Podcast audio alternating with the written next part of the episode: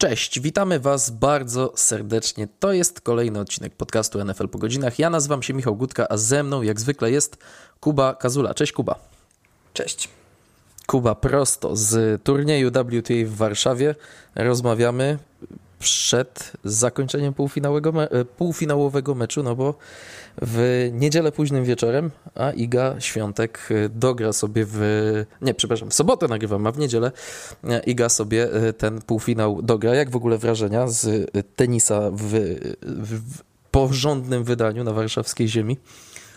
Bardzo fajne. Naprawdę z tego, co mi było, z tego, co mi wiadomo, to jeszcze rok temu e, różnie, były tak, różnie było z, z tym tenisem w Warszawie, w sensie takie pierwsze koty za płoty organizatorskie, ale w tym jest naprawdę e, wszystko na najwyższym poziomie, na czele z kortem, który naprawdę wygląda jakby go z US Open wyciągnęli. E, Przy więc... tej pogodzie to naprawdę szapoba. Tak, jak najbardziej tak, więc bardzo dobrze, bardzo dobrze się przy tym pracuje. Bardzo dobrze się to ogląda z trybun, jak się nie pracuje akurat, więc naprawdę fajne wydarzenie. Teraz co prawda biletów już nie ma na jutro, z tego co mi wiadomo, ale za rok będzie turniej WTA w Warszawie. Jeśli ktoś lubi tenisa, to jak najbardziej polecam przyjechać i zobaczyć, jak to wszystko wygląda na miejscu. Kuba w koszulce oficjalnej bojówki oficjalnych chuliganów Igi Świątek, ja w koszulce Panthers Wrocław. Wy tego oczywiście nie widzicie.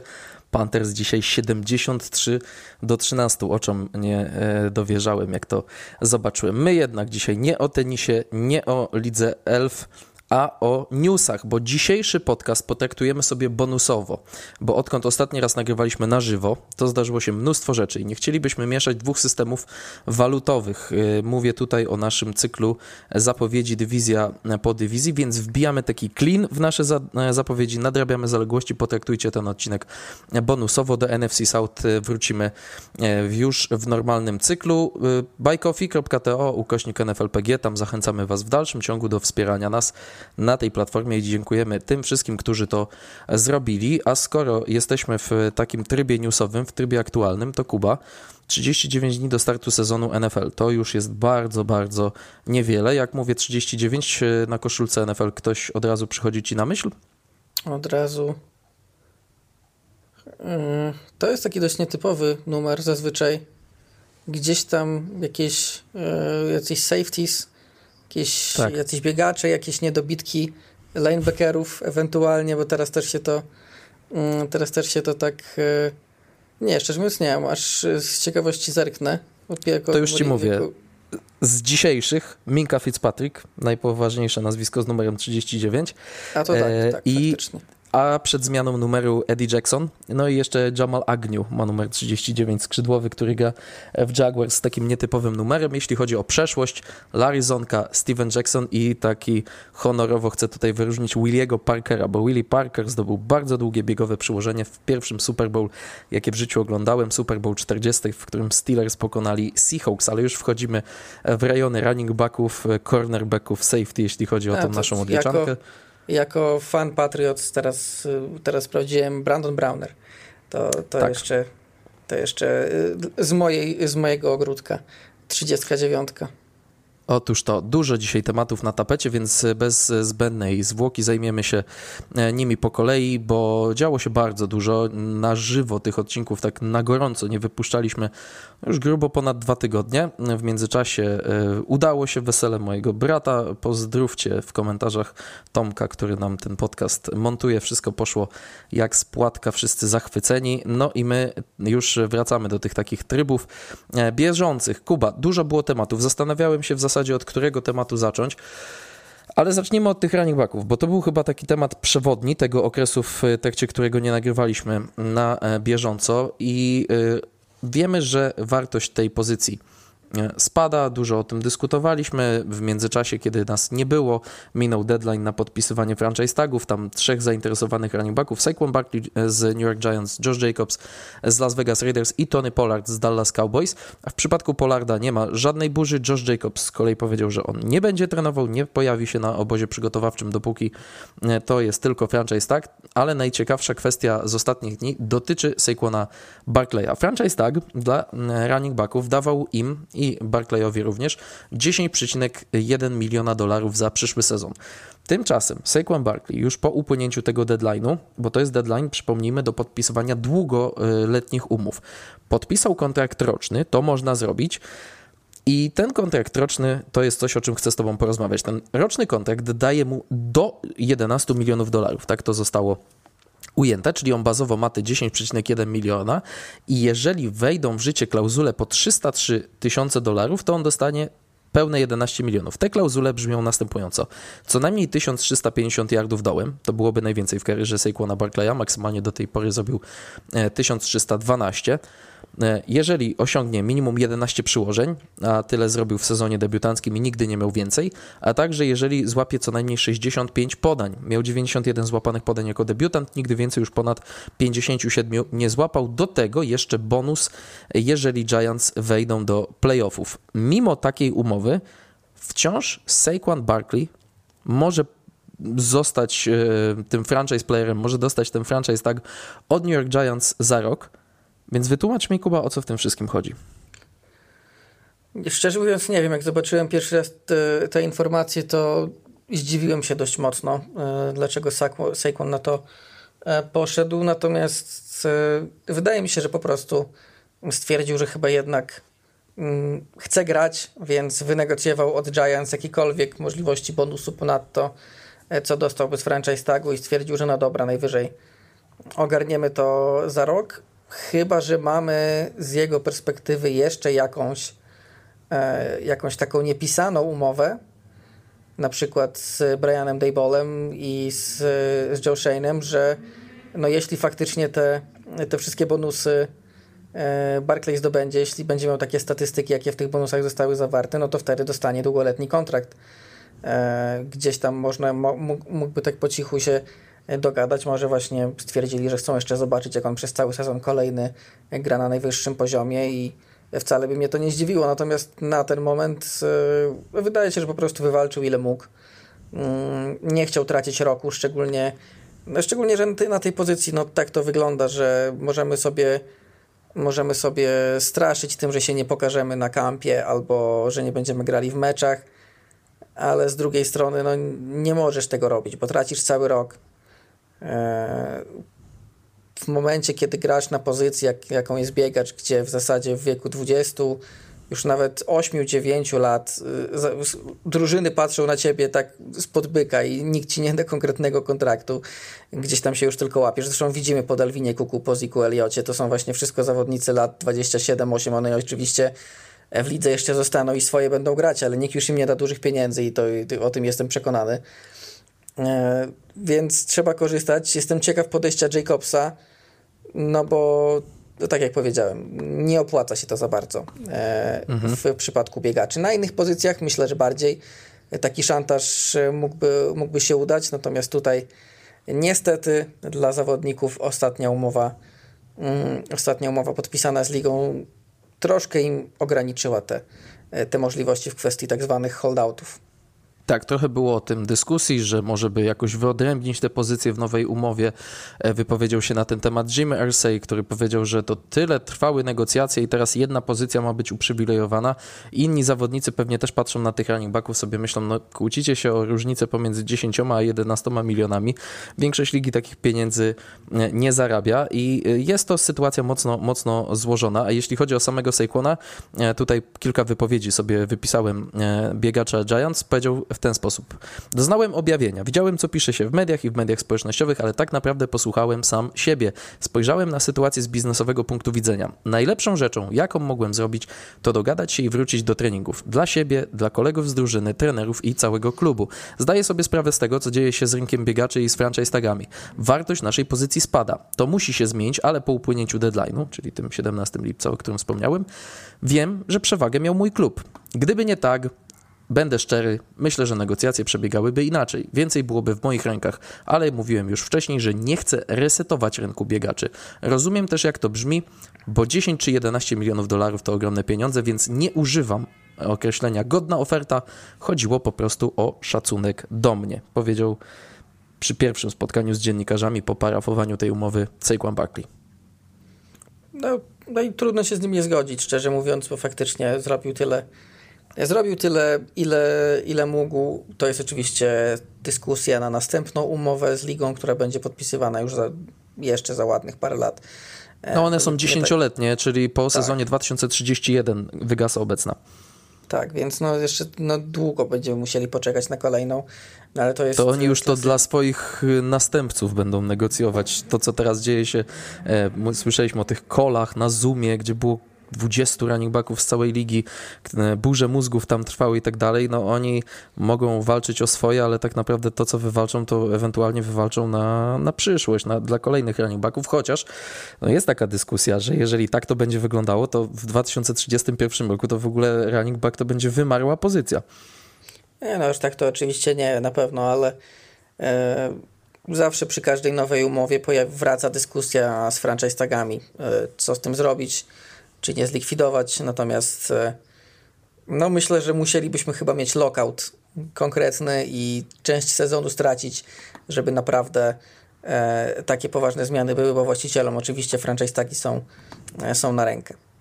Tak, no pamiętamy też, y, przypominam sobie, kiedy ta nowa, czy ta y, obecnie obowiązująca umowa z ligą wchodziła w życie, to tam były takie informacje, że bodaj o 60 głosów, 60 y, cząstkowych głosów e, ona została przegłosowana i były takie, e, takie opinie, że to ta niższa klasa albo klasa średnia e, przegłosowała te największe gwiazdy, bo Pamiętam, że chociażby J.J. Watt, który 2-3 lata temu był no, dużo większą postacią niż w swoim ostatnim sezonie e, gry w NFL, e, no, dość jasno wypowiadały się takie gwiazdy e, pokroju J.J. Watta przeciwko temu nowemu CBA, czyli temu Collective Bargaining Agreement, czyli umowie zawodników, związku zawodników z ligą, a to podnosiło troszeczkę tę podłogę dla, dla tych graczy z końca ławki rezerwowych, czy właśnie takich w rotacji, ale E, właśnie, po, podczas tego kolu na Zoomie tak e, podawano, że Saquon Barkley już wtedy przekazał swoim kolegom z pozycji running backa,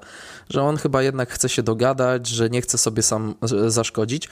E, co nie do końca miało się spodobać Joshowi Jacobsowi, bo Jacobs, czyli najlepszy pod względem liczby yardów wybieganych w poprzednim sezonie zawodnik, jest na kompletnie innym biegunie niż Saquon Barkley. On pozostaje na tagu i stwierdził, że nie będzie trenował. Ale jak myślisz, jak to się rozwinie? Czy, e, czy Josh Jacobs rzeczywiście zaprze się i powie nie, czy widzisz na przykład e, takie rozwiązanie podobne do Saquona Barclaya, czyli jakaś roczna umowa z podobnymi pieniędzmi do franchise tagu, ale jakoś e, jeszcze z potencjalnymi bonusami?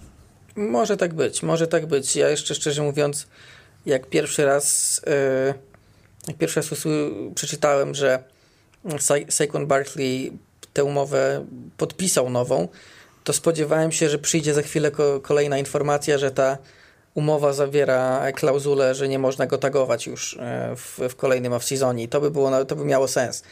I wydaje mi się, że oczywiście Josh Jacobs wróci do grania.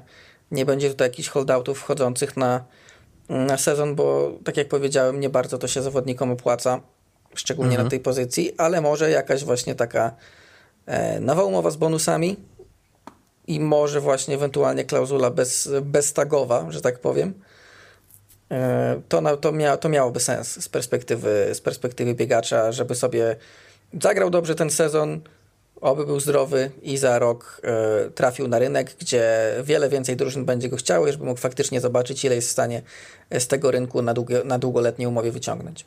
No ciekawe, jak to się będzie rozwijać. Słyszałem takie pomysły, że na przykład gdyby renegocjowano umowę y, ligi z zawodnikami, to na przykład te umowy debiutanckie mogłyby być inaczej, w domyśle krócej skonstruowane dla running backów. Przypomnijmy, teraz w pierwszej rundzie jest 4 lata, plus piąty rok to opcja klubu.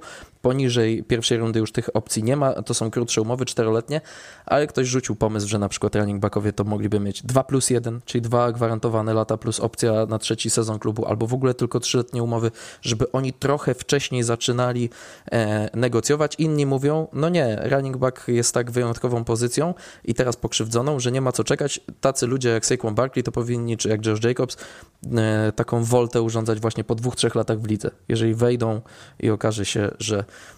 że już prezentują odpowiednią jakość, a zdają sobie sprawę, że jeszcze mają dwa czy trzy sezony grania przed sobą, kiedy nie zobaczą większych pieniędzy. No będziemy na pewno to śledzić, ale dzisiaj no, stoimy jeszcze w rozkroku. Miejmy też nadzieję, że późna godzina sobotnia nagrywania tego podcastu nie sprawi, że jeszcze spadną jakieś newsy, ale w NFL widzę, że tendencja jest taka, tak zwany Friday News Dump istnieje, czyli w piątek wieczorem coś się dzieje, w weekend troszeczkę drużyny odpoczywają. A propos Saquona Barclaya, e, pozostańmy przy New York Giants, bo tam nową umowę podpisuje Andrew Thomas, left tackle, e, lewy liniowy, lewy skrajny liniowy, który e, świetnie rozwija się, ma 24 lata.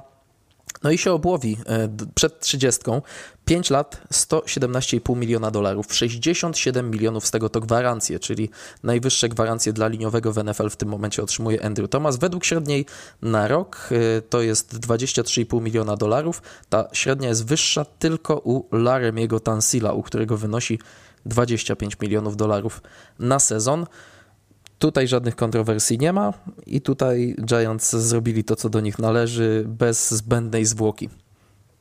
Tak, no w tej kwestii tak, Andrew Thomas stał się jedną z najlepszych takli w lidze, e, więc e, absolutnie zasłużona umowa i wiemy doskonale, że pozycja e, takla, szczególnie lewego, przy prawym, przy praworęcznym rozgrywającym jest pozycją premium, jedną z najważniejszych w drużynie, dlatego tutaj bez problemów Giants sobie E, swoją własną no, gwiazdę, trzeba powiedzieć, bo to jest, tak. nie wiem, czy no, obok Saquona Barclay Andrew Thomas jest zdecydowanie najlepszym zawodnikiem tego ataku, więc jak najbardziej zasłużona umowa. No i spójrz, Daniel Jones, 4 lata 160 milionów dolarów, Saquon Barkley zostaje, Andrew Thomas 5 lat 117,5 miliona dolarów, Dexter Lawrence 4 lata i 90 milionów dolarów. No to co? Dave Gettleman nie był taki zły? To są wszystko wybory Dave'a Gettlemana z pierwszej rundy. Najwyraźniej tak. Najwyraźniej pod tym względem e, oczywiście Saquon Barkley jest świetnym zawodnikiem, ale wybór running backa z dwójką dalej się nie broni, więc... Daniel Jones z szóstką to też jest trochę takie mm, tak tak zbyt wysoko.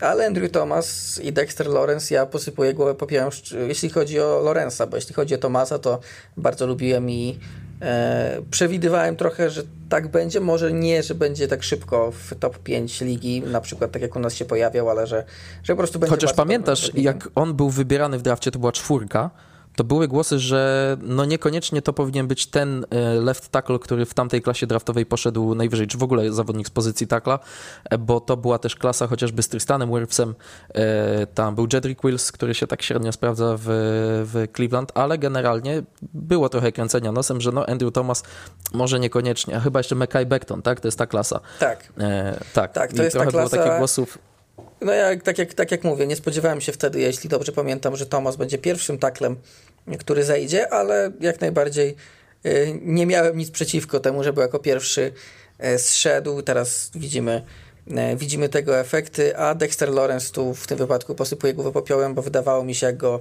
Dave Gettelman wybierał w drafcie, że to będzie taki dobry no tackle, ale taki no tackle na pierwsze dwie próby, do bronienia biegów, tak. na co być może Pierwsza runda jest zbyt dużą ceną, tymczasem okazało się, że Dexter Lawrence stał się w międzyczasie absolutną bestią, która e, potrafi, e, potrafi wszystko w zasadzie. Nie wiem, czy widziałeś statystykę, mm, liczba presji, liczba presji z pozycji właśnie no stackla, czyli z tego e, nie ogólnie, jako, mhm. nie, nie, ogólnie no stackli, tylko kiedy ci zawodnicy są właśnie ustawieni na wprost centra, pozycja no stackla i ile, ile presji ma Dexter Lawrence. Dexter Lawrence ma presji z tej, miał w tamtym sezonie z tego ustawienia presji 40, a drugi najlepszy zawodnik 12.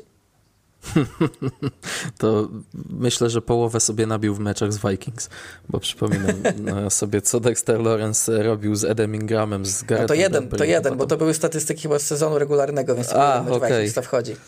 No to w playoffach dorzucił kolejne 10 takich presji, mam, mam wrażenie. No ale w Giants y, powoli te wszystkie kwestie y, są naprostowane. Saquon Barkley ma taki rok, żeby udowodnić swoją wartość.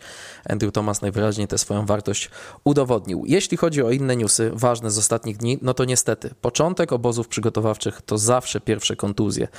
No i tutaj e, już dotykają te kontuzje poważnych nazwisk. Joe Burrow naderwał łydkę. I to jest problem dla Cincinnati Bengals. Były obawy, początkowo jak było, że zjeżdża na, yy, na noszach, to pomyślałem sobie, nie no, kolano, facet, który miał już kiedyś problemy, z, z, zrywał mięzadła krzyżowe, bałem się, że stało się znów coś z kolanem. Później mm, wpadł filmik, gdzie on podczas biegu nagle zaczyna kuśtykać, skakać na jednej nodze, no to były obawy, że to Achilles, ale na szczęście to jest tylko mięśniówka, tak tylko w pewnym cudzysłowie, bo Zach Taylor, trener Cincinnati Bengals, zapowiedział, że Joe Burrow opuści kilka tygodni.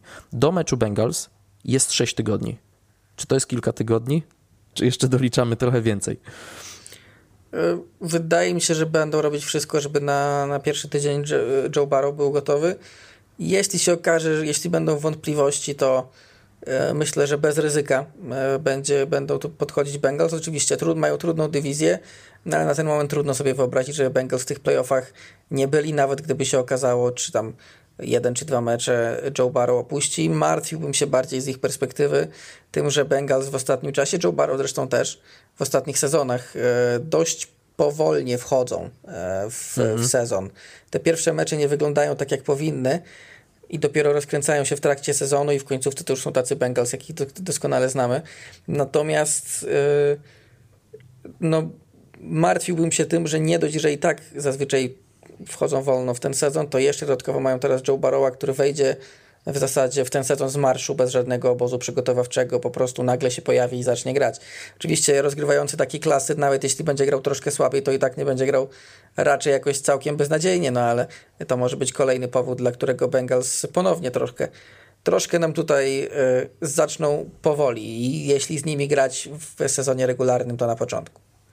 No właśnie, ja zawsze z wielką rezerwą podchodzę do tych urazów dolnych partii ciała, stopy, mięśnie, e, łydki, uda. To są takie rzeczy, które potrafią się ciągnąć. Miejmy nadzieję, że Joe Burrow będzie gotowy, ale sobie spojrzałem w terminarz. E, bye week na Bengals mają dopiero w tygodniu siódmym, po jednej trzeciej rozgrywek i w tej pierwszej jednej trzeciej terminarz to jest wyjazd do Browns, później Ravens u siebie, Rams u siebie, wyjazd do Titans, wyjazd do Cardinals i Seahawks u siebie i dopiero potem jest bye week. No, w najczarniejszym scenariuszu trochę tak założyłem, że to może być e, nieobecność na całą tą jedną trzecią e, sezonu, a to byłyby duże problemy dla Bengals, chociaż pamiętam, że oni wolno rozpoczynają, ale ja mam takie poczucie, że Bengals to jest trochę już taka drużyna z najwyższej półki w NFL, która byle wejść do playoffów, a tam sobie poradzimy, czy będziemy siódemką, szóstką, dwójką, jedynką, bez różnicy.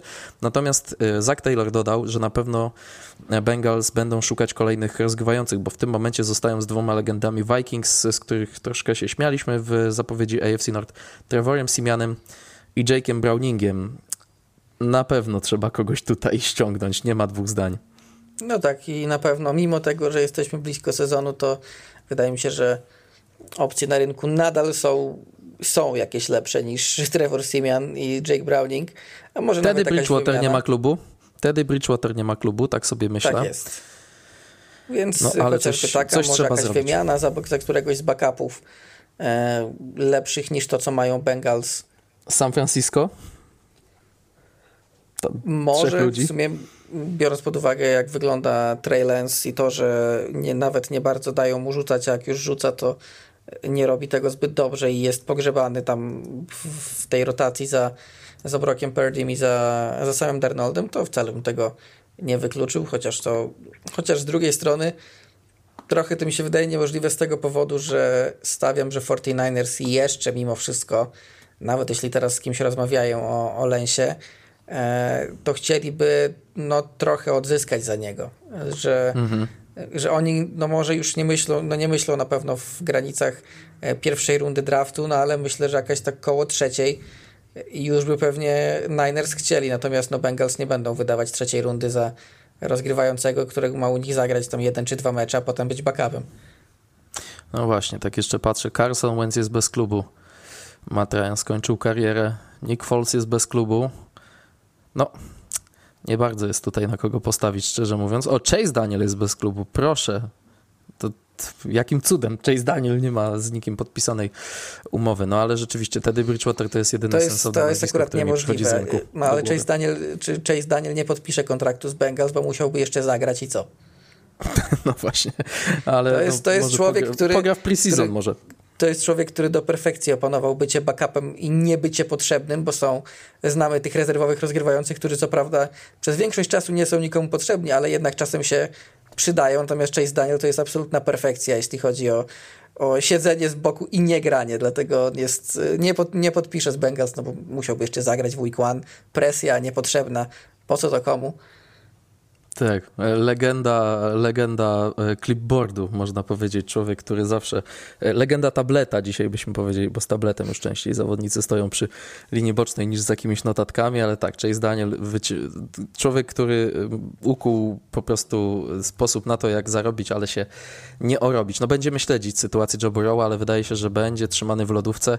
No i te 6 tygodni to będzie nerwowe wyczekiwanie w przypadku kibiców Bengals najważniejsze, że e, uniknął najczarniejszego scenariusza e, Joe Burrow. Najczarniejszego scenariusza poniekąd uniknął też Jalen Ramsey. To jest kolejne duże nazwisko, które które doznaje kontuzji w ostatnich dniach. Jalen Ramsey po urazie na treningu Miami Dolphins przejdzie rekonstrukcję łąkotki. Były dwa scenariusze, albo rekonstrukcja, albo bez operacji, próba wcześniejszego powrotu i takie granie e, na 50%. E, uznano, że operacja plus jest ewentualna, lepszy. Tak. Plus ewentualna szansa, że w późniejszej części kariery to się zacznie paskudzić, mówiąc brzydko, i może mu to karierę skrócić. Tak, no właśnie, oznacza to późniejszy powrót. Y, przeszedł już szczęśliwie operację Jalen Ramsey, o czym poinformował, ale długofalowo ma to zwalczyć problem. Podobno celuje w powrót na grudzień. W skali od 1 do 10, jak duża jest to strata dla Miami Dolphins, Twoim zdaniem? E, powiedziałbym, że 6, bo z jednej strony oczywiście nikt nie chce stracić zawodnika kalibru Jalena Ramseya, więc pod względem czysto personalnym powiedziałbym, że pewnie minimum 9. Natomiast mhm. z drugiej strony ja jestem... No właśnie ja tak koło ósemki, koło ósemki ja bym tak szczerze mówiąc celował. E, natomiast ja jestem tak przekonany, że Dolphins mają aktualnie koordynatora, który sobie z tym poradzi w osobie Vika Fangio, że myślę, że może być tutaj nawet e, scenariusz, w którym Fangio sobie poradzi. Ta głębia na kornerze, którą Dolphins sobie troszkę zbudowali i wygląda ono naprawdę nieźle. E, o czym pewnie będziemy jeszcze mówić przy, przy zapowiedzi AFC East, że oni sobie poradzą, że to naprawdę, że to nie jest tak, że oni będą grali z dziurą i, te, i tę dziurę będzie musiał zakrywać Vic Fangio przez pół sezonu. Nie, tam są naprawdę zdolni zawodnicy, którzy i bez tego są sobie w stanie poradzić. Natomiast dodatkowo może się okazać, że w grudniu Jalen Ramsey wróci, wyzdrowieje i jeszcze Dolphins idący, i Dolphins idący po playoffy dostaną pod, poważne wzmocnienie. Jak powiedziałeś o Wiku Fangio pokrywającym dziurę, to wyobraziłem sobie, że ten 70-paroletni facet wchodzi i gra na cornerbacku w NFL. Ale, jak, w tamtym roku Bill Be, jak w tamtym roku Bill Belichick na kampie, który grał na kornerze kilka snapów i też to się rozniosło po internecie. Tak, i on też, Bill Belichick lubi też czasami posnapować, być centrem albo tak. long snapperem, tak? tak no on sobie... był, on, tak, on był centrem na uczelni, więc to zostaje. Tak jest. E, no, trzymamy kciuki za jak najszybszy powrót Jalena Ramseya. Trudno tutaj spekulować. Zawodnik i jego otoczenie tutaj dość jasne sygnały wypuściło. Jalen Ramsey wygląda na zmotywowanego. Miejmy nadzieję, że wróci w jak najlepszej formie. Jeśli chodzi o dalsze kontuzje, przedziwnej kontuzji doznał Naim Hines. E, running back Buffalo Bills opuści cały sezon po tym, jak ma pogruchotaną nogę, wszystko na to wskazuje, a informacje są takie, że doznał tej kontuzji, uwaga, będąc na wakacjach, siedząc w porcie na motorówce i ktoś uderzył w niego inną motorówką. Top najdziwniejszych kontuzji w NFL, odkąd tę ligę śledzę, no to trzeba mieć wybitnego pecha. Naprawdę, są plotki i widziałem takie teorie konspiracyjne, że motorówką płynął Andy Reid albo Zach Taylor.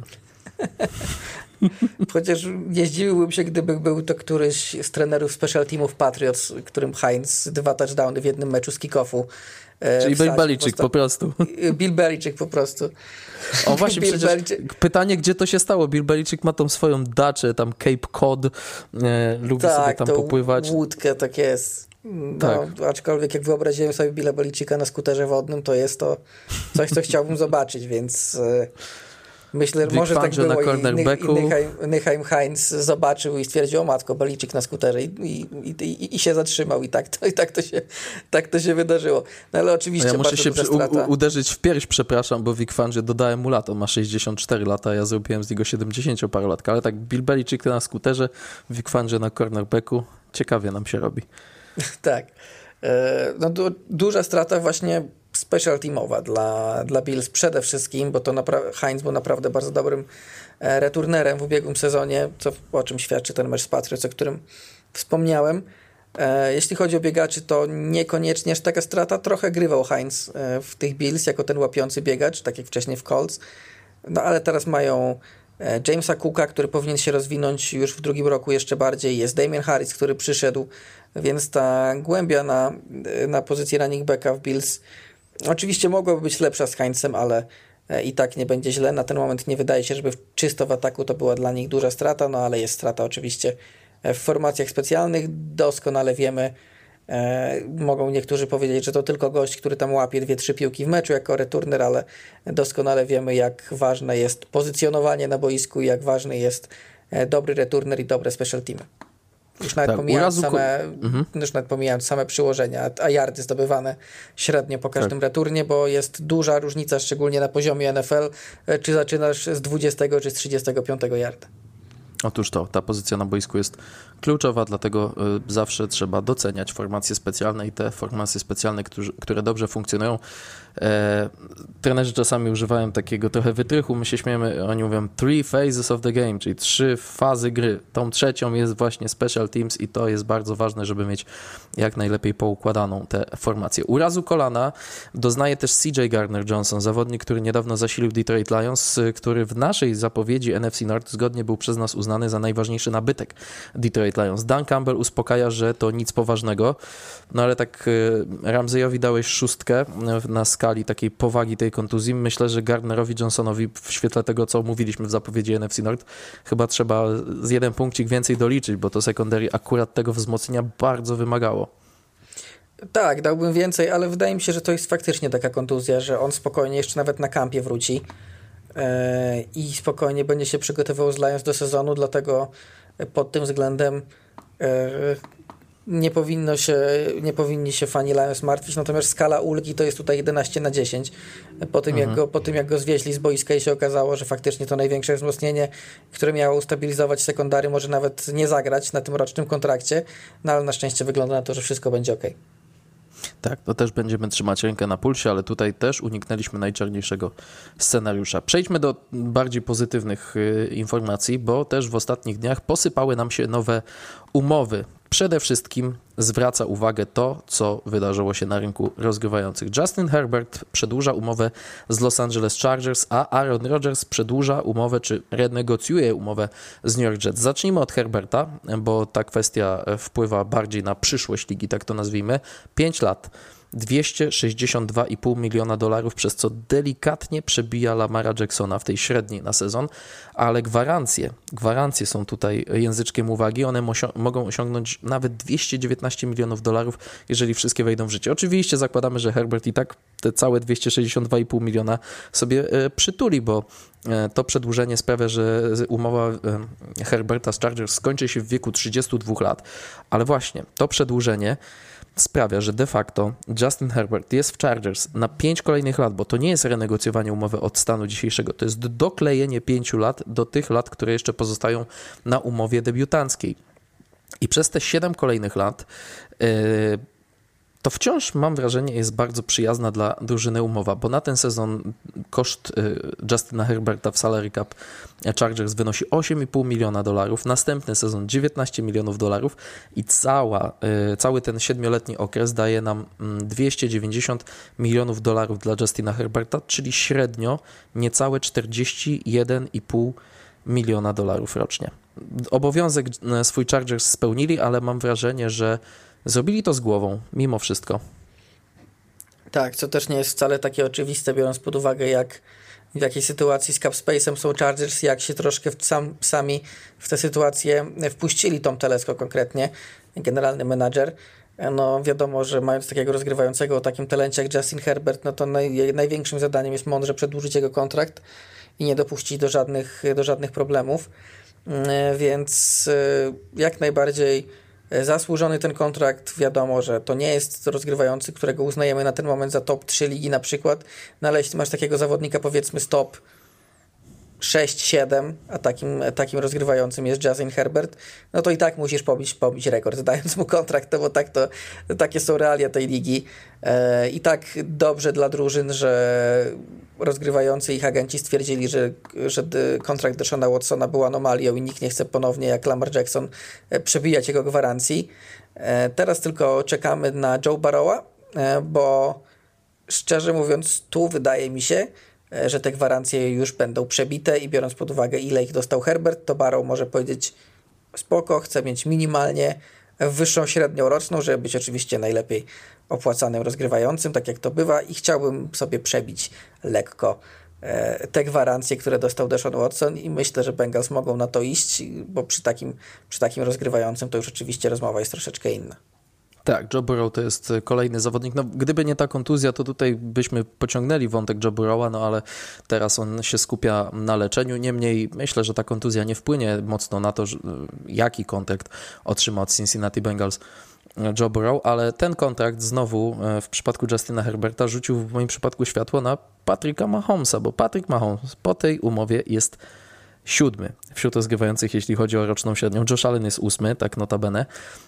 Patrick Mahomes to w ogóle jest trzeci we własnej dywizji, bo ogółem w lidze przed nim są Herbert, Lamar, Hertz, Russell Wilson, Kyler Murray, Deshaun Watson, za chwilę będzie Burrow, ale Patrick Mahomes ma średnio 5 milionów dolarów rocznie więcej niż Daniel Jones. We własnej dywizji Herbert i Wilson przebijają Patryka Mahomesa. Nie kwapią się chyba obydwie strony na razie do jakichś specjalnych renegocjacji ale ten kontrakt pięknie się starzeje. A dodajmy, że ci zawodnicy, którzy są przed Mahomesem, mają umowy, w których pozostało jeszcze tak od 3 do 6 czy 7 lat w przypadku, e, w przypadku Herberta, jak sobie to już doliczymy.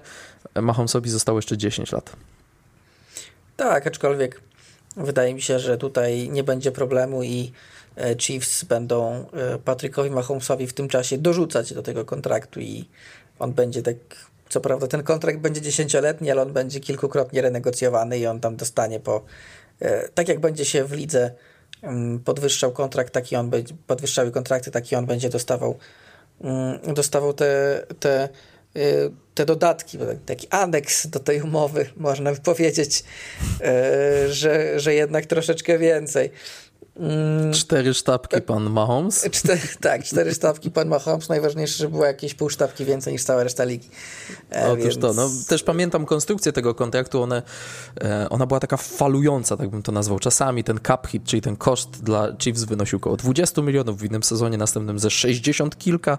I dla mnie, jak były te takie górki w tej umowie, to myślałem sobie, aha, to jest ta górka, którą można tak rozprasować i na przykład dodać dwa lata i tą górkę troszeczkę rozbić, e, żeby to nie było było takie, żeby to bardziej tak linearnie gdzieś sobie przebiegało, ale jeszcze co do Justina Herberta, Kuba, jeżeli od 2000 do 2030 roku Chargers będą mieli Drew Breesa, Filipa Riversa i Justina Herberta i nie wejdą ani razu nawet do Super Bowl, umawiamy się, że jedziemy i robimy pikietę i zbieramy ludzi.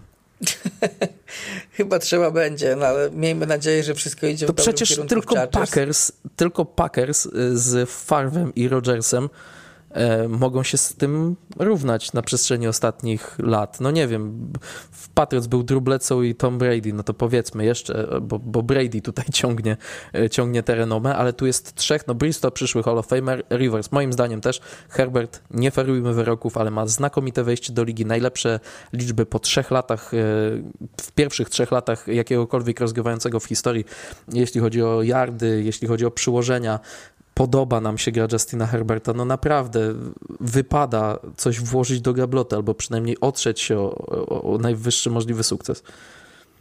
Tak, no aczkolwiek trzeba przyznać, że Packers od 2000 roku, jeśli liczymy w ten sposób, e, mieli i Favra i Rodgersa i tylko jeden pierścień w tym czasie, więc jeden, i jeśli dobrze pamiętam, to tylko jeden występ w Super Bowl. Tak, tak. Rodgers ma jeden na jeden. W, w, wcale nie jest to takie proste, nawet z, z, tego rodzaju e, rozgrywającym. Miejmy nadzieję oczywiście, że w Chargers wszystko idzie w dobrym kierunku z nowym koordynatorem, e, bo jeśli, a jeśli to nie wypali, to pewnie z nowym head coachem je już niedługo i wcale się nie zdziwię, jeśli z nowym GM-em, bo Tom Telesco e, jest, był solidnym generalnym menadżerem w tych ostatnich latach, ale jednak z tą, ta budowa rosteru na coś więcej niż wejście do playoffów ostatnio mu nie wychodzi, ale generalnie kontrakt dla Herberta zasłużony i miejmy nadzieję, że, że nie będzie się musiał męczyć z własną drużyną przez ten czas, bo niestety poza rookie sezonem to w zasadzie od tamtej pory cały czas się to dzieje. No właśnie, zobaczymy jak będą Chargers sobie radzić, ale mm, zagwarantował sobie Herbert, że inni mogą się zmieniać, a on w tym klubie będzie co najmniej do roku 2030. Wymieniliśmy nazwisko Aarona Rodgersa, no to przejdźmy do niego. Aaron Rodgers tymczasem mm, renegocjuje umowę z Jets i to są dwa lata i 75 milionów dolarów, w pełni gwarantowane 75 milionów dolarów, ale to jest obniżka ze 110 milionów, 35 milionów dolarów, 35 y, milionów dolarów poniekąd zrzekł się Aaron Rodgers, ale jak sobie tak popatrzymy w technikalia, to to jest tak naprawdę pięcioletni deal z dwoma takimi dodatkowymi latami, to się void years nazywa, jeżeli traficie na, taką, na takie określenie, to tutaj ono też pada, żeby ten bonus rozłożyć w ratach. I dzięki temu też na sezon 2023 Kontrakt Rodgersa obciąża Jets na jedyne 9 milionów dolarów, więc tutaj trochę kreatywnej księgowości. No i wypowiedź Arona Rodgersa, która e, jest myślę kluczowa w kontekście dyskusji o tym kontrakcie. Zespół oddał zbyt wiele, by była to tylko roczna przygoda. Jestem tego świadomy. Różne rzeczy mogą stać mi się na boisku, ale możemy też odnieść sukces.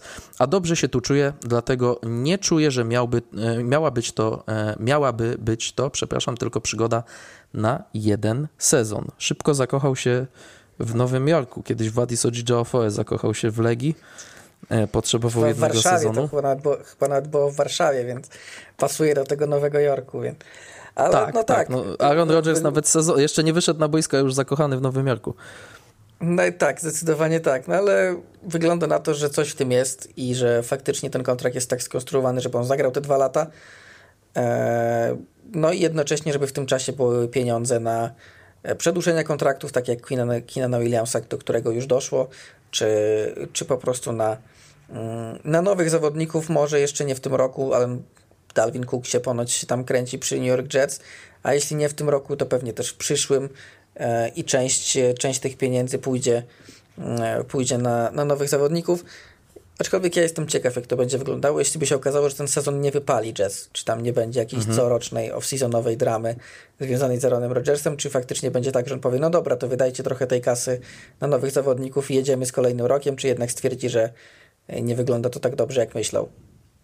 Tak, no jeśli popatrzymy sobie na strukturę tej umowy, e, to do e, sezonu 2025 włącznie tam są e, pieniądze dla Arona Rodgersa, ale do 2027 roku są właśnie te, te void years, te takie dodatkowe lata. Aaron Rodgers będzie wtedy kończył 45 lat. Nie podejrzewam, że jeszcze będzie cały czas aktywnym zawodnikiem w NFL. Raczej wątpię, że to jest kazus Toma Brady'ego. Wydaje mi się, że 40-letni w tym momencie Aaron Rodgers, rocznikowo 40-letni jeszcze będzie tak długo grał, no ale rozbite te wszystkie gwarancje, no i tak rocznie mniej więcej to jest 37,5 miliona dolarów. Tyle będzie zarabiał Aaron Rodgers, więc on nie jest nawet w dziesiątce tych najlepiej zarabiających pod względem rocznej średniej. Wiek też to determinuje, ale ja byłem mocno zdziwiony, że jednak e, poszedł na taką obniżkę, czy, czy, czy rozbicie na raty e, tych swoich dotychczasowych zarobków Aaron Rodgers. No tak, raczej Aaron Rodgers nie był znany z tego, że e, bierze kontrakt e, przyjemny, że tak powiem, te team friendly dla swoich drużyn. Tak. Wręcz powiedziałbym, że w ostatnich latach dość konkretnie rozwalał cap space Green Bay Packers. Do tego stopnia, że ci już nie bardzo mieli nawet jak zapłacić De Devante Adamsowi i skończyło się to wymianą. Znaczy, gdyby chcieli, to by oczywiście zapłacili i ostatecznie, i ostatecznie ponoć chcieli, tylko już Adams stwierdził, że teraz to już jest po ptakach i teraz to mnie e, wymieńcie, ale no, były problemy związane między innymi z tym bardzo wysokimi cap hitami i kontraktem Rodgersa. Teraz okazuje się, że no może faktycznie no, Sos Gardner dał mu jakąś czapkę czy coś tam i, i, i nagle się okazało, że w Nowym Jorku jest całkiem fajnie. Tam łańcuch jeszcze chyba był jakiś. Jeszcze jakiś... łańcuch, tak, więc y, zobaczymy. Jestem ciekaw, jak ten sezon Jets będzie przebiegał. Na razie wszystko wygląda y, jak kraina mlekiem i miodem płynąca, która w końcu ma zamiar cokolwiek zdziałać i najważniejsze będzie dla Jets, żeby taki E, takie nastroje utrzymać na długi czas, szczególnie jeśli nie będzie mi szło na początku, a jest taka szansa, bo mają trudny terminarz na sam start. Tak, no i y, Jets to też y, informacja, która się pojawiła, kiedy nas nie było, kiedy z lodówki wyciągaliśmy nasze podcasty Jets, będą e, bohaterami tegorocznych Hard Knocks. Długo to trwało. Pamiętam z przeszłości, że już w kwietniu wiedzieliśmy, kto będzie w Hard Knocks. Teraz spadło na Jets. No, naturalny wybór, ale ostatnio się uśmiałem. E, podcast, na który czasami się powołujemy, czyli Around the NFL, oficjalny z NFL.com. E, tam oni mają taki cykl coroczny, takie slogany. Slogany, czy takie hasła danych drużyn na każdy sezon. Nie pamiętam, kto to rzucił, ale o New York Jets dał hasło New York Jets, teraz będziemy ssać w świetle reflektorów. tak jest. No tak będzie, no, tak będzie. I zresztą widać to od razu, że że Jets no, będą taką drużyną, na którą cała liga będzie zwracać uwagę przez wiele ostatnich lat. Od, nie wiem, w zasadzie bardzo dawna. No w ogóle futbol nowojorski to taką miał dekadę absolutnej posłuchy. 2011 sezon, czy gdzie, w 11 Giants zdobyli Super Bowl, a 10 albo 11 to był ostatni sezon Jets w finale konferencji za Rexa Ryana i yy, koniec. I tyle. Tak, to dla, od tamtego czasu teraz, Jets nie byli nawet w playoffach. E, teraz cały, całe, wszystkie światła na, na New York Jets, na New York Giants jeszcze nie, bo jednak to nie jest ten rodzaj rozgrywającego, tam się buduje fajna drużyna, ale, ale media nie będą aż tak bardzo na to zwracać uwagi, no ale Jets z Rodgersem, z tą obroną, Nowy Jork, duży rynek, bardzo często mecze o dogodnych porach będą mieli na sobie e, wzrok e, całego futbolowego świata Jets. Jestem ciekaw, jak sobie też z tym poradzą, oczywiście. Natomiast, no bo miejmy nadzieję, że z ich perspektywy, że, że pozytywnie, żeby nie było tak, że jedyne momenty, w których ktokolwiek cokolwiek mówi o Jets, to na przykład Pat Fumble, bo to zdecydowanie jest naj, najsłynniejsze wspomnienie Jets z ostatnich, z ostatnich ponad 10 lat, więc to ja dużo to jest... mówi o tym, co się tam działo to jest już ikona po prostu NFL. Tak troszkę pół żartem o tym saniu, mówiąc kolokwialnie, ale znaczy ja się nie spodziewam, że Jets będą beznadziejni w tym sezonie, że będą tak dosłownie ssać, ale naprawdę y, będą każde ich potknięcia wyolbrzymione przez to, że sami trochę na siebie to światło reflektorów kierują, więc y, będzie głośniejsza krytyka y, w przypadku niepowodzeń niż wtedy, kiedy nikt nie zwracał na nich uwagi, ale ja akurat twierdzę, że ten pomysł z Aaronem Rodgersem może nie wypali jakoś spektakularnie, ale tak y, podejrzewam, że jednak Jets no, wrócą do playoffów. Tak, tak e, się pokuszę o takie, o takie stwierdzenie. Przejdźmy do kolejnej drużyny, do kolejnych e, kwestii newsowych. E, zatrzymajmy się przy Dallas Cowboys, bo tam dwie rzeczy nas interesują. Pierwsza dotyczy Trevona Dixa, który przedłuża umowę. Cornerback Cowboys podpisuje kontrakt na 5 lat, który da mu 97 milionów dolarów, ale z bonusami może dojść ta kwota do 104 milionów dolarów, doliczając mu końcówkę umowy debiutanckiej. Jest według średniej na rok najlepiej, piątym najlepiej zarabiającym cornerbackiem w lidze, przed nim Jair Alexander, Denzel Ward, Jalen Ramsey, o którym mówiliśmy, Marlon Humphrey, tyle samo, dokładnie tyle samo według średniej ma Marshall Latimore. W trzy sezony w NFL Trevon Diggs przechwycił 17 podań, był w All-Pro w 2021 roku, gdy tych przechwytów miał 11, najwięcej w NFL od sezonu 1981, kiedy Everson Walls przechwycił podań 10.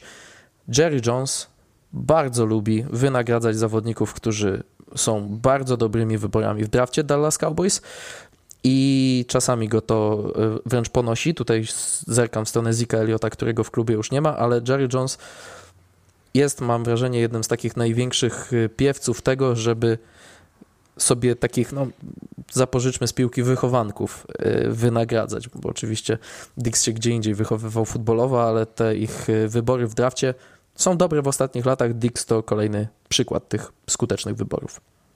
Tak, zresztą Dix się rozwija z roku na rok.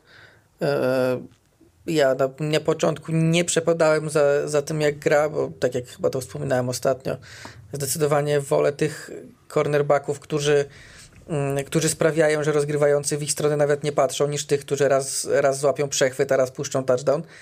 To a propos e... takich cornerbacków Marcus Peters na rok w Las Vegas Raiders, ale oni akurat potrzebowali cornerbacka. Oni akurat nawet, nawet już nie do końca w dobrej formie Marcus Peters i tak jest e, polepszeniem sytuacji Raiders, biorąc pod uwagę co oni tam mieli. A z, jeśli chodzi o Dixa, to tak, jak najbardziej. Jak najbardziej e, zasłużony kontrakt po tym, jak się rozwija. Pewnie też e, Cowboys liczą na to, że będzie się rozwijał dalej, może nawet w, top, w topowego roz, cornerbacka ligi.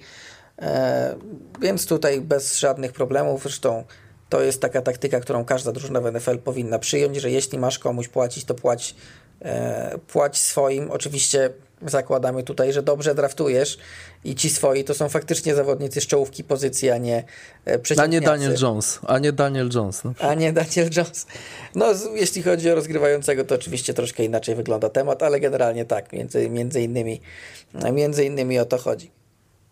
Tak, no tutaj akurat y, niespecjalnie jest y, się do czego przyczepić. Ta umowa dla Dixa też wygląda dobrze. Ja zawsze mówię, no jeżeli on już teraz jest tam tylko piątym najlepiej zarabiającym cornerbackiem, to za 3-4 lata ta umowa się pięknie zestarzeje. A, ale a propos zawodników, którzy w Cowboys chcą pieniędzy i a propos zawodników, którzy są świetnymi wyborami w drafcie i filarami tej drużyny, to Zach Martin chce nowej umowy, nowy członek klubu 99 zanim, w Madenie. Z, zanim do tego przejdziemy, dokończmy temat Jalena Ramseya, ponieważ Dolphins podpisali jego w cudzysłowie zastępstwo po prostu zawodnika do głębi. Zgadniesz kto to? To jest coś z ostatniej chwili, teraz rozumiem, tak? Tak, tak, tak, tak. E, nie, cornerback, nie, nie, nie, nie mam którym głośno, Cornerback, o którym głośno było w Super Bowl, tak to mogę powiedzieć. Eee, nie tym ogólnie Super Bowl. Eli Apple? Eli, tak, Eli tak. Apple? Eli Apple. O, o, proszę. No ale gdzieś tam w tej rotacji może przemknie. Jako tam, jako cornerback 4-5, a pewnie tym będzie w Dolphins na spokojnie. Tak. No proszę bardzo. No to jednak w sobotni wieczór też newsy z NFL spływają. A co do Zaka Martina, nowy członek klubu 99 w Madenie, bo w najnowszej grze Maden będzie ten guard miał numer 99. I przyszły, Mat... i przyszły Hall of Famer, oba te osiągnięcia jako guard są wręcz e, bardzo tak. trudne, może nawet najtrudniejsze w lidze do zdobycia. Zak Martin już ma. Tak, odsyłamy do naszego odcinka z rankingami ofensywnymi, bo tam Zach Martin był oczywiście w czołówce gardów i tam podawałem te ciekawostki, liczby dotyczące tego, ile on ma osiągnięć w karierze, ale tego, ilu gardów w historii NFL przebiło się do Hall of Fame. Tam e, generalnie palce wszystkich kończyn, tak to nazwijmy, wystarczyłyby do policzenia tych gardów. Martin będzie na pewno następny, ale on ma 32 lata. Obecny kontrakt daje mu jeszcze dwa sezony. Kiedy podpisywał ten kontrakt, to było to 6 lat na 84 miliony, e, milionów dolarów. To jest dzisiaj ósmy najlepiej zarabiający guard. Przed nim, przed nim są Wyatt Teller, Joel Bitonio, Joe Tooney, Brandon Scherf, Elton Jenkins, Quentin Nelson i Chris Lindstrom, który teraz przebił rynek e, ponad 20 milionów rocznej średniej. No i co? Zach Martin ma 32 lata, jest przyszłym Hall of Famerem, kończy mu się długi kontrakt, zostały mu jeszcze dwa sezony. Ktoś może powiedzieć, no kurczę, przy 32-latku to może nie warto rozbijać banku, ale mam wrażenie, że Zakowi Martinowi 20 milionów za sezon się należy jak psu Micha. To nie, nie musi być koniecznie akurat rozbijanie banku, to może być po prostu E, podwyżkę na te dwa lata kontraktu, które mu zostały. To nie musi być jakieś przedłużenie, nie wiadomo jakie. Może po prostu dostać podwyżkę za ten, za ten czas. Aczkolwiek jestem ciekaw, jak, co z tego wyjdzie, bo widzieliśmy, bo Jerry Jones to osoba, która e, nie gryzie się w język i widziałem, że już w tym temacie też się nie gryzł w język. Powiedział, że jeśli Zach Martin zamierza nie, nie pojawić się na kampie, to będą e, wyciągane konsekwencje. A jeśli chodzi o jego kontrakt, to jest zawodnikiem, który od samego początku kariery jest dobrze opłacany, był wybrany wysoko w drafcie, potem zawsze dostawał kontrakty, jak, kontrakty rekordowe od Cowboys, więc nie bardzo wie o co mu chodzi. Taki był mniej więcej wydźwięk e, tej wypowiedzi.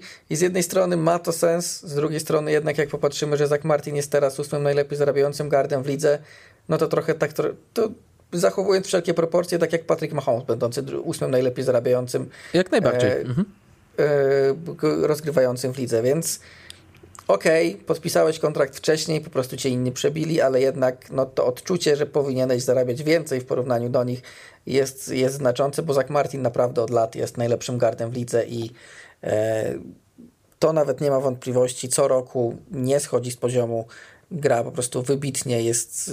Nie wiem, czy jeśli nie skończy kariery, to jak, jak, jak skończy karierę, to nie będziemy go uznawać za jednego z najlepszych gardów w historii.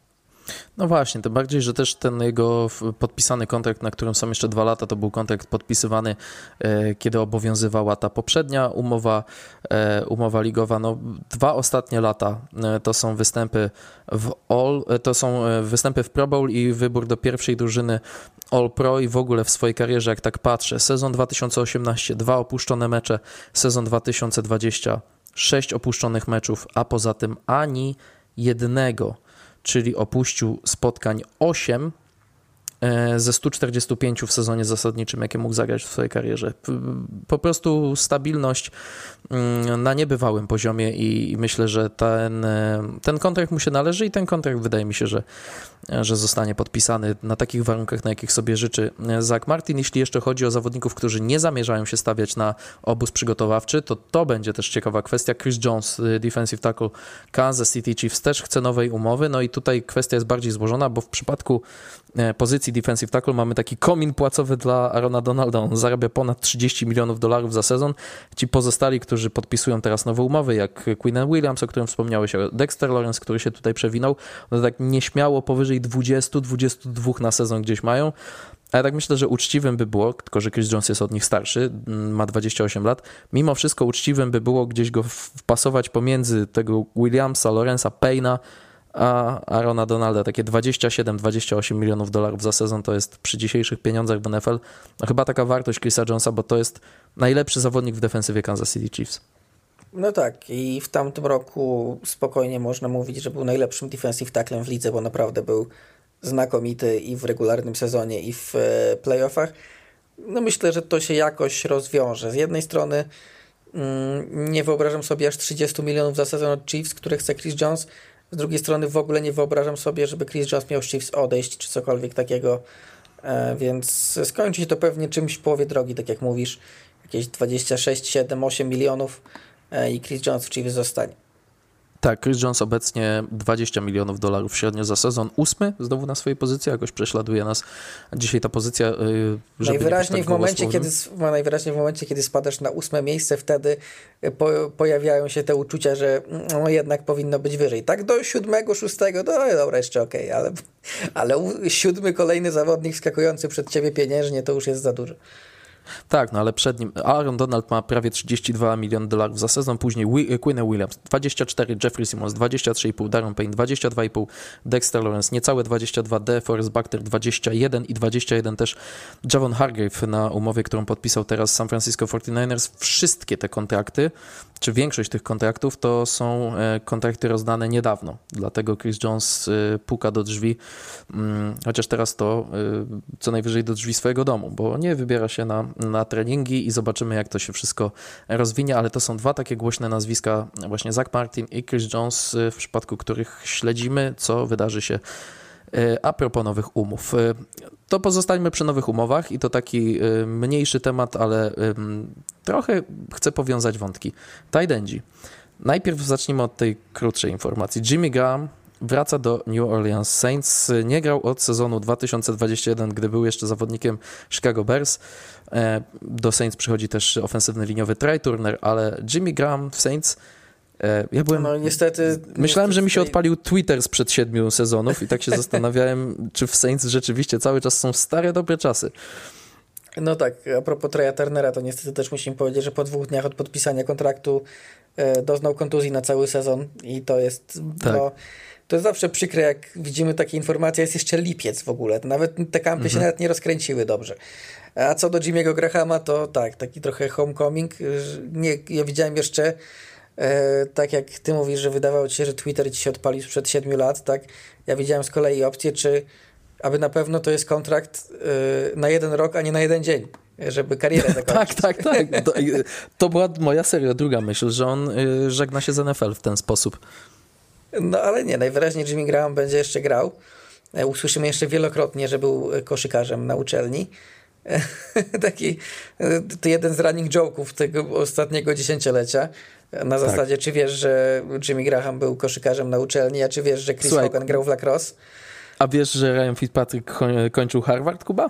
Tak, a wiesz, że Tom Brady jest to wybrany ze 199 numerem? No i tak, tak to się kręci. Antonio, no. Gates, Antonio Gates też grał w koszykówkę, słuchaj. Też grał w koszykówkę, coś z tymi jest. Tymi. Zresztą to częsta sprawa, że ze względu na na swoją bardzo dużą sprawność przy wzroście, to gdzieś tam ci koszykarze zostają tajtendami.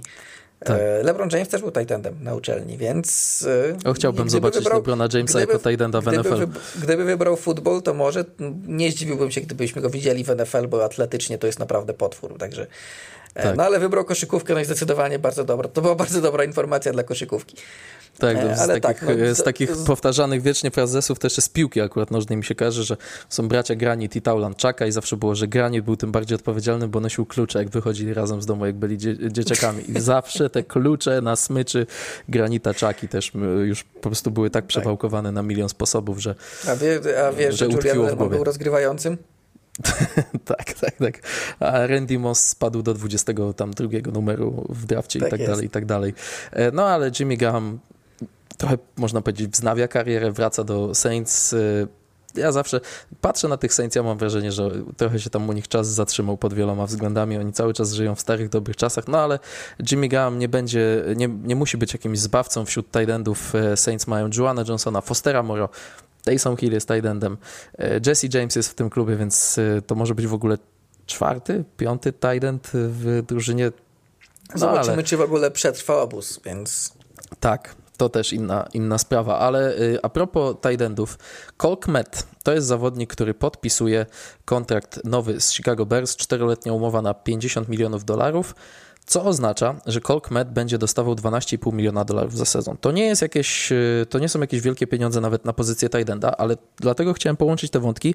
Tak sobie o tym pomyślałem. Jak to jest, Kuba, że Colk Med może dostać 12,5 miliona dolarów za sezon, a Saquon Barkley musi się płaszczyć, żeby dostać 11? Pozycja, no oczywiście, że chodzi o wartość, o wartość pozycji, wiemy, że Colkmet... No, no ale z kim byś wolał podpisać czteroletni kontrakt na 50 milionów dolarów? Szczerze, z żadnym. No ja z Saquonem Barclayem 100 na 100 przypadków. Yy, przypad... Szczerze mówiąc, żadnym. Ani nawet, ani nawet no, z jakim, no okej, okay, z Saquonem taki kontrakt podpisałbym pewnie w okolicach 10-11. Yy, chętnie, z Colem Kmetem raczej nie, ale to jest wyraźny wyraźny sygnał od Bers. Tu sygnalizują dwie rzeczy Bers. Po pierwsze, yy, w ostatnim czasie nie mieliśmy zbyt wielu własnych wychowanków i mamy w cholerę pieniędzy do wydania więc e, zatrzymamy wychowanka, nawet jeśli zapłacimy mu trochę za dużo. E, to pierwsza rzecz. A po drugie, kupują potencjał. Colkmet naprawdę nie rozwinął się jeszcze w absolutnie czołowego Titanda, ale też z każdym kolejnym rokiem e, jest, jest coraz lepszy. Dlatego, dlatego po prostu kupują potencjał. Oni stawiają, że on w trakcie tego drugiego kontraktu rozwinie się w takiego, powiedzmy, nie wiem, top 5 Titanda w lidze. Dlatego to, to są te dwa to są te dwa warunki, chociaż to też myślę zależy od drużyny. Zastanawiam, zastanawiam się, nie wiem czy gdyby Sakon Barkley grał w Bears, to nie wiem czy Bears nie daliby też mu przedłużenia takiego, skoro mają tyle pieniędzy i byłby wychowankiem. Po prostu troszkę, po prostu troszkę chyba inna sytuacja drużyny tutaj też swoje zrobiła. Tak, no na pewno, na pewno, ale tak trochę mnie to zaczęło zastanawiać. Też dodajmy, że Kmet jest młody, on e, niedawno skończył 24 lata, a to będzie już jego czwarty sezon w lidze. Kilku tight widzieliśmy takich w przeszłości, którzy no, po 3-4 latach e, niczego nam nie urywali, a później okazywali się bardzo dobrzy, więc tutaj pa, też kładą... Mhm. Rookie Titan e, Patriots, który został niewydraftowany, został wzięty jako niewydraftowany, skończy 26 lat w tym roku, także, także masz porównanie. No Co prawda oczywiście on był niewydraftowany i jednym z powodów, dla którego był niewydraftowany jest jego wiek, no ale mimo wszystko to jest taka zawsze perspektywa, że ktoś może być rookiem, mieć 25-26 lat, a ktoś może kończyć cały rookie kontrakt i mieć 24. E, tak. To samo, ten sam case z Juju Swiftem Schusterem, który wydaje ci się, że w tej lidze gra już matko kochana ile czasu, a on ma dalej 26 czy 7 lat, bo po prostu wchodził do ligi mając 20. No a Sammy Watkins, Sammy Watkins chyba dopiero trzy dychy skończył, albo jeszcze nie. Tak, a, a Tremaine Edmunds yy, właśnie podpisał gruby kontrakt z Bears również yy, i, da, i nawet jeszcze 25 lat nie ma skończonych, a już zdążył skończyć cały e, cały ruki kontrakt, jeszcze z opcją piątego roku nawet. E, już no, Sami Watkins, że tylko uzupełnię 14 czerwca skończył 30 lat. Mój rocznik jest Sami e, Watkins, a wzięty w drafcie 2014, dziesiąty sezon w lidze. E, także no, czasami różną miarę można sobie przełożyć, ale w przypadku Kmeta, no tak ktoś może odebrać to jako taką złośliwą uwagę z mojej strony, ale po prostu jakoś ta wartość pozycyjna e, znaczy wiem, że obracamy się wokół tego określenia wartość pozycyjna, ale wartość indywidualna dla mnie Saquona Barclaya jest 20 razy większa niż no, Kmeta. Widać, widać, że rośnie każdy rynek poza rynkiem biegaczy. Nawet w wolnej agenturze mieliśmy chociażby Bena Powersa. E, podpisującego kontrakt na bodajże chyba 12,5 miliona na sezon i mówimy mhm. o gardzie, który nie jest czołowym gardem i nawet do tak. tych naszych top 5 się nie zbliżył, jak o tym mówiliśmy, dlatego no, nawet gardom, który, którzy też mówimy o nich, że to taka chyba najmniej teoretycznie wartościowa pozycja w linii ofensywnej, nawet im rośnie, Chociaż przyznam szczerze, że patrząc na to, jak wyglądał rynek Titanów e, przy wolnej agenturze, myślałem, że mm, ten rynek Titanów też się troszkę załamał, że Mike Gęsicki podpisał kontrakt z Patriots na niewielkie pieniądze, że Dalton Schultz podpisał kontrakt z Texans na niewielkie pieniądze, a teraz się okazuje, że Colkmet e, mm, e, swoje, swoje dostał, chociaż tu może mieć związek to, że po prostu jego własna drużyna dała mu ten kontrakt przed sprawdzeniem rynku i chciała i chciała go zostawić i kupić na przyszłość ten jego potencjał. Tak, no też Colkmet w poprzednim sezonie był największym przyjacielem Justina Fieldsa. Siedem złapanych podań na przyłożenia, ważny e, w tej strefie red zone, kiedy już wszystko się decyduje. Bears w ogóle jako zespół rzucili 19 przyłożeń. Po, po akcjach podaniowych mieli 19 e, przyłożeń, więc 7 Colakmeta to w ogóle strach pomyśleć, co by było bez Colakmeta. No ale tak e, chciałem te wątki pospinać, bo no, cały czas będę tutaj. Wiem, że wartość running backów maleje. Nie chcę się tutaj kłócić z rzeczywistością, ale trzeba pojedyncze przypadki, myślę, e, czasami potraktować wyjątkowo. Dla mnie Saquon Barkley to jest ten running back, który ma znaczenie i któremu warto płacić. I tak sobie jakoś to zderzyłem, że Saquon będzie zarabiał jednak mniej od zupełnie przeciętnego e, na warunki ligi Tidenda, czy solidno przeciętnego, jakim jest Cole Kmet. Jeśli chodzi o jakieś takie newsy, bieżące wydarzenia, to jest y, wszystko, co mamy w tym odcinku, ale zostawiliśmy sobie na deser coś, o co e, nieraz pytaliście nas nawet w mediach społecznościowych, bo to jest też głośny temat ostatnich dni. Na Netflixie e, kilka już ładnych dni temu premierę miał serial Quarterbacks i chcę z tobą chwilę, Kuba, o tym porozmawiać, bo ten serial o rozgrywających ma przełożyć się na popularność NFL na świecie, podobnie jak e, serial Drive to Survive, e, jeśli chodzi o Formułę 1, przełożył się, czy przekłada się cały czas na popularność tego sportu, e, tylko tutaj tak po różnych stronach oceanu ma się to dziać. Formuła 1 rośnie w Stanach Zjednoczonych, NFL ma rosnąć poza Stanami Zjednoczonymi i to jest takie wyjście do ludzi, ten serial o rozgrywających. Jak Ci się podobało? I generalnie porozmawiamy sobie chwilę o, o naszych wrażeniach e, z tego, z tego serialu. E, całkiem mi się, całkiem mi się podobało. E, nie jest to może taki serial, powiedziałbym, z najwyższej półki. Chyba nie zrobi aż takiej furory jak Drive to Survive. Ale, ale jest na naprawdę fajnym poziomie. Fajnie było mm, zobaczyć to wejście za kulisy i cieszę się, że będzie kolejny sezon, bo jestem ciekaw kolejnych trzech rozgrywających, którzy w takim formacie będą, szczególnie, że wiem, wiemy, że wielu e, już zdążyło odmówić, więc...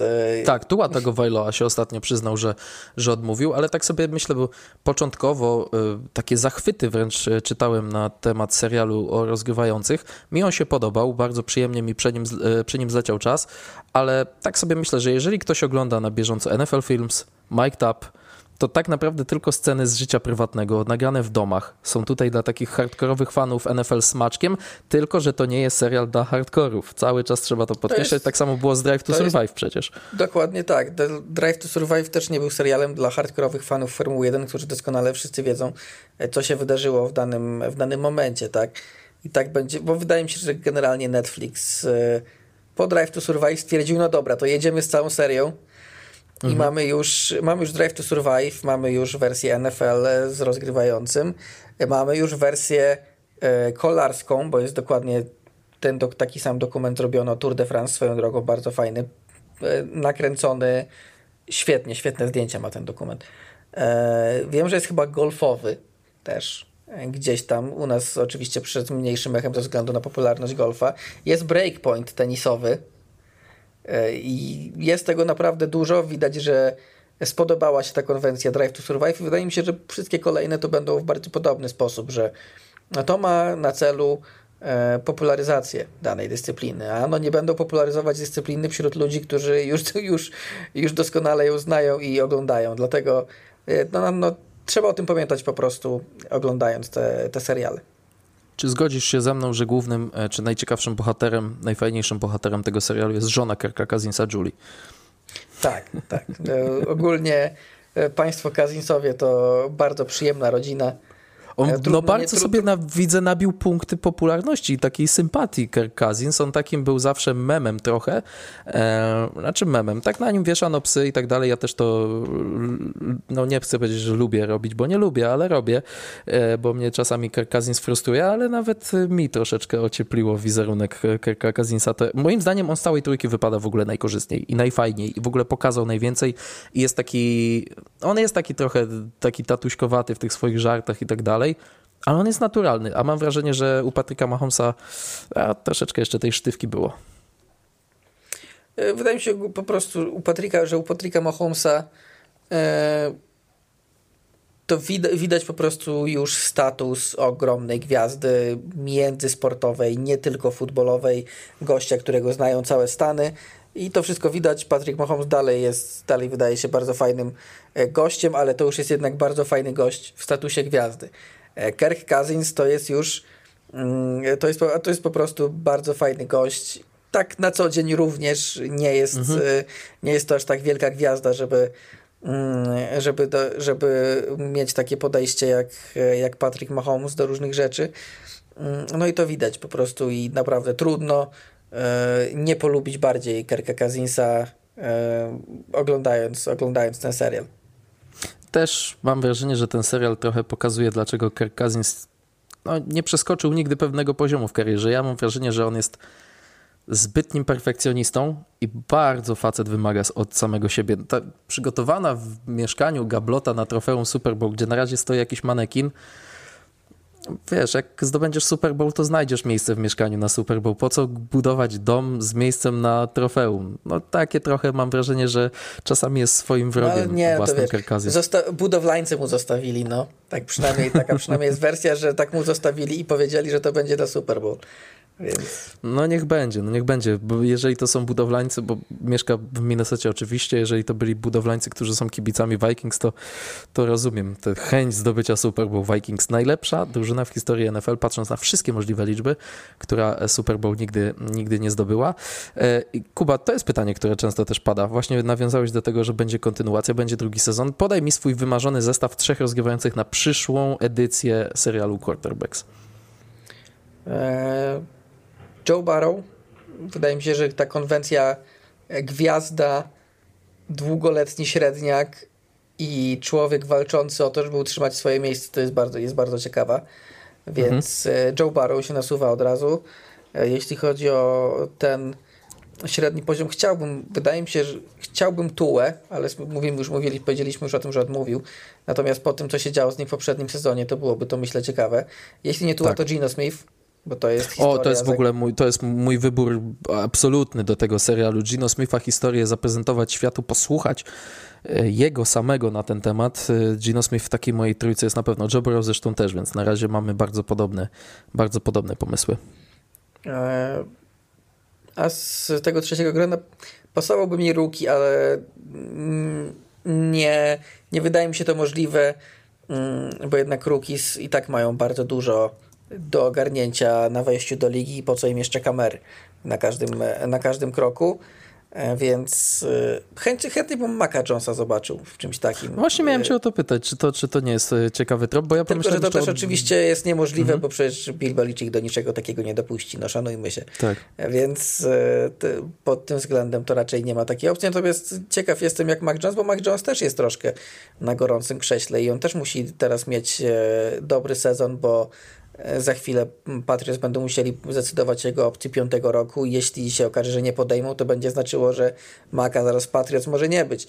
Dlatego taki sezon po tym, po, po tym dramacie, który był w Patriots w ostatnim roku i z nowym koordynatorem chętnie bym zobaczył. No ale widzieliśmy w, w serialu e, w serialu quarterback, że i trenerzy się wypowiadają i tak dalej, więc nie wydaje mi się, żeby Bill Belichick usiadł e, usiadł tak w taki sposób. Oczywiście Bilbercik kamery się nie boi, tak jak mówiliśmy wielokrotnie o tym, mm, o tym programie, o naj, najwybitniejszych futbolistach w historii, to wypadał tam znakomicie, ale jakby miał, tak. jakby go posadzili przed kamerą Netflixa i kazali mu na przykład powiedzieć, dlaczego e, w week ten posadził Jonesa na ławkę, no to, to telewizja mogłaby być z tego cudowna, gdyby się zdecydował, ale się raczej nie zdecyduje. Tak, no ja pomyślałem jeszcze o Dereku Karze, bo on zmienia otoczenie, ma coś do udowodnienia, to bym e, tutaj poszedł być może w tym kierunku. Nasz kolega z takiej twitterowej społeczności NFL.pl, AKSP, serdecznie go pozdrawiamy, podrzucił, jak sobie dyskutowaliśmy na naszym czacie, Bakera Mayfielda i to by było dobre. Baker Mayfield to by w ogóle poniósł ten serial i też walczy o swoje, ale ja pomyślałem jeszcze o I na pewno innym. Nie byłby, I na pewno nie byłby nudny, bo Markusowi Mariocie trochę zarzucano to, że jest E, że było to po prostu dość nudne, bo sam Mariota nie jest aż taki charyzmatyczny i... No ja w ogóle e, żadnej sceny z Mariotą sobie nie przypomnę z tego serialu. Obejrzałem go już ponad tydzień temu, więc może mi wyparowało z głowy, ale niczym mi się jak nie zaznaczył. Jak składał łóżeczko. A, i jeszcze jak mu kumpel gotuje, to to pamiętam, że jego, A, kumpel, tak, jest, tak. jego kumpel jest jego szefem kuchni. E, Baker Mayfield to jest dobry trop, ale ja bym e, któremuś z rozgrywających San Francisco 49ers taki podsłuch założył, albo Purdiemu, albo Darnoldowi bo Purdy to jest fajna historia, ale Darnold też walczący o swoje, że u mnie Joe Burrow, Gino Smith i sam Darnold. Taką bym, taką bym trójkę zlepił na przyszły sezon. No, tylko że no, w przypadku Darnolda byłby ten problem, że on się może z ławki nie podnieść, więc a jeszcze będziemy sobie dyskutować w zapowiedzi NFC West na ten temat, ale a propos tej, e, tego pokoju rozgrywających, Brock Purdy wrócił do zajęć 11 na 11, więc łokieć się wyleczył, wszystko dobrze z Brockiem Purdym. E, no, zobaczymy, jak ta rywalizacja będzie się toczyć, ale e, dawajcie w komentarzach swoje propozycje. Jeżeli oglądaliście ten serial, dajcie znać, jak wam się podobał i dawajcie znać, jakie trójki chcielibyście zobaczyć na przyszły sezon, ale myślę, że Joe Burrow będzie dominował w tych trójkach, Potem się robi ciekawie, ale u mnie Joe Burrow, Smith, Sam Darnold. Tak, e, tak proponuję. Peytonowi Manningowi, Omaha Productions, którzy stoją za e, tworzeniem tego serialu. E, no i co? Dobrnęliśmy do końca tego odcinka, Kuba. Wbiliśmy sobie taki newsowy clean. E, tyle na ten odcinek. Nadrobiliśmy zaległości, a teraz e, niebawem powrócimy już do zapowiedzi dywizji i wtedy wszelkie kolejne informacje będziemy wrzucać sobie na początek tych odcinków. Teraz po prostu zebrało się tego za dużo, bo jak sami widzicie i słyszycie, ten podcast ma tyle, co zwykle mają nasze podcasty no, nie chcieliśmy w, wam wrzucać trzygodzinnego podcastu, gdzie najpierw byłyby newsy, a później NFC South. Także następna będzie zapowiedź NFC South i jeżeli coś się wydarzy, to e, o newsach wspomnimy na początku tej zapowiedzi. Potem AFC East, następnie NFC East i zostaną jeszcze AFC West oraz NFC West i w ten sposób dojedziemy do końca sierpnia. Zostanie nam już ostatnia prosta przed sezonem. E, zachęcamy cały czas do wspierania nas buycoffee.to ukośnik NFLPG, do oceniania na 5 gwiazdek e, tego odcinka, e, do obserwowania nas w różnych platformach streamingowych i lubienia naszego profilu na Facebooku. Tyle, jeśli chodzi o ten późny sobotni wieczór, kiedy my ten podcast nagrywamy. Ze mną był Kuba Kazula. W niedzielę jakieś jeszcze tenisowe podrygi, coś Cię czeka? Polski finał debla w moim przypadku.